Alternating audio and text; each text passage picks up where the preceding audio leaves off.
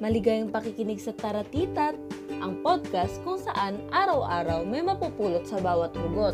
Ako si Tita Jo, ang tita niyong bigo.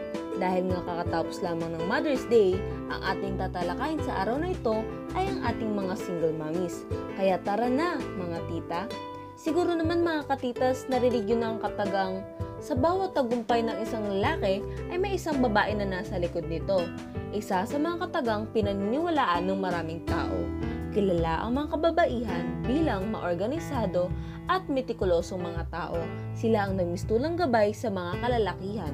Subalit ang katagang ito hindi na mabisa sa panahon ngayon sapagkat ang mga kababaihan ay hindi na nagtatago sa likod ng mga kalalakihan. Kaya na rin nilang humarap sa anumang laban.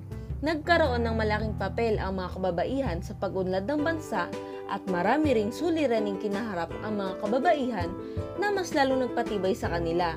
Isang halimbawa, ang ating mga magiting na Filipinang lumaban para sa kanilang karapatang pantao.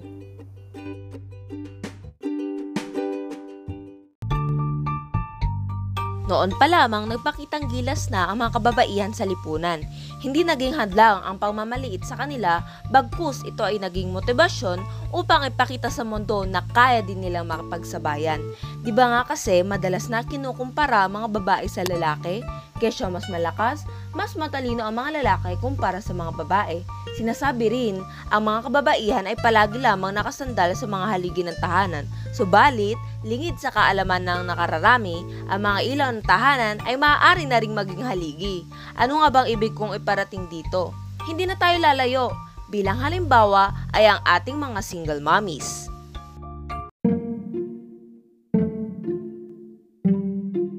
Nagkundak ako ng survey online at isa sa katanungan ay paano nila bibigyang kahulugan ng isang single mother.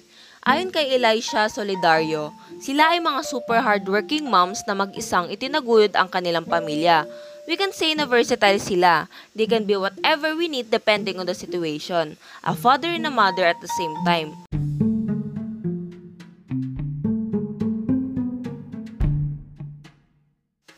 I also asked if they knew someone na isang single mother. And luckily, I found some na pinalaki ng isang single mother and I asked them ano nga bang pakiramdam ng pinalaki ng isang single mother.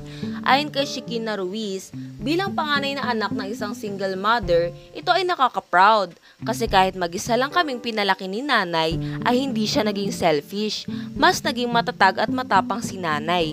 Ginawa niya ang lahat to make us feel na walang kulang sa amin even though we don't have a father. Ay naman kay Ryzen Tan, pakiramdam ko blessed ako kasi binigyan ako ng nanay na kayang maging tatay at the same time.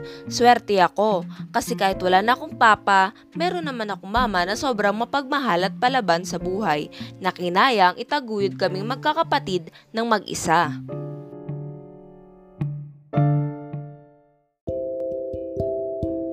Hmm, nakakataba ng pusong basahin ng kanilang mga kasagutan, di ba?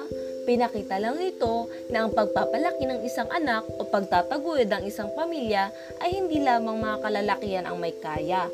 Kaya rin ng mga babae na pantayan nito.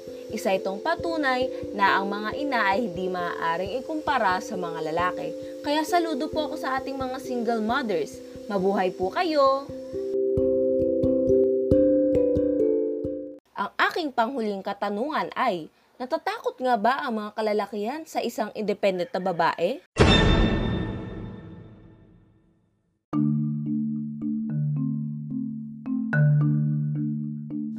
Ayon kay Junel Prieto, oo, nakakatakot sila kasi maaari nilang mahigitan kaming mga lalaki na nagre-resulta ng naaapakan ng aming ego. Kasi ang mga independent na babae, kayang erase ang sarili without others.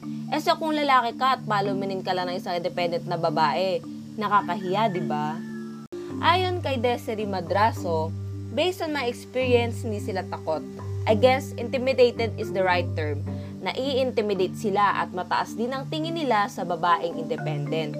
Ayon naman kay Myla de la Cruz, maybe the guys you're talking about are not really man enough to face the reality that someone will always be wiser and stronger than them. Takot kasi masasaktan yung ego nila by the fact na kayang mag-isa ng babae without him. they still lack something within themselves at nai-insecure sila kasi mafe-feel nila na mas superior ang women sa kanila at they hate that feeling.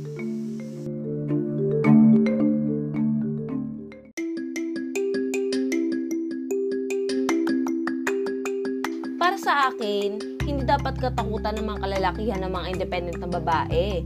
Bagkus ay dapat nila itong gawing inspirasyon at motibasyon na pagbutihin ang sarili upang mas maging karapat-dapat sa mga babae.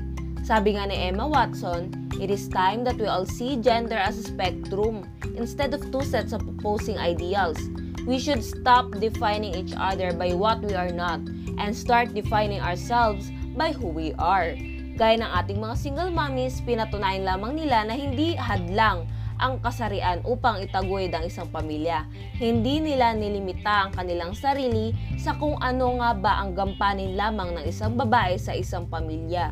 Bagkus ay binigyan nila ng sariling pagkakakilanlan ng isang babae, ang babaeng kasing tapang ng mga lalaki. Kaya naman, magpakatotoo lamang tayo sa ating mga sarili. Huwag nating limitahan ang ating mga sarili. Ipakita natin ang ating kakayanan. Huwag maliitin ang sarili sapagkat lahat tayo ay may angking kakayahan, mapababae man o lalaki. Let's stop comparing both sexes. Instead, respect each other's way of expressing themselves. Dito nagtatapos ang episode ng ating podcast mga katita. Sana ay marami kayong napulot ng mga hugot.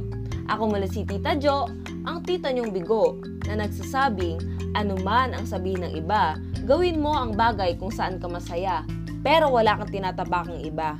Ingat palagi at masayang araw!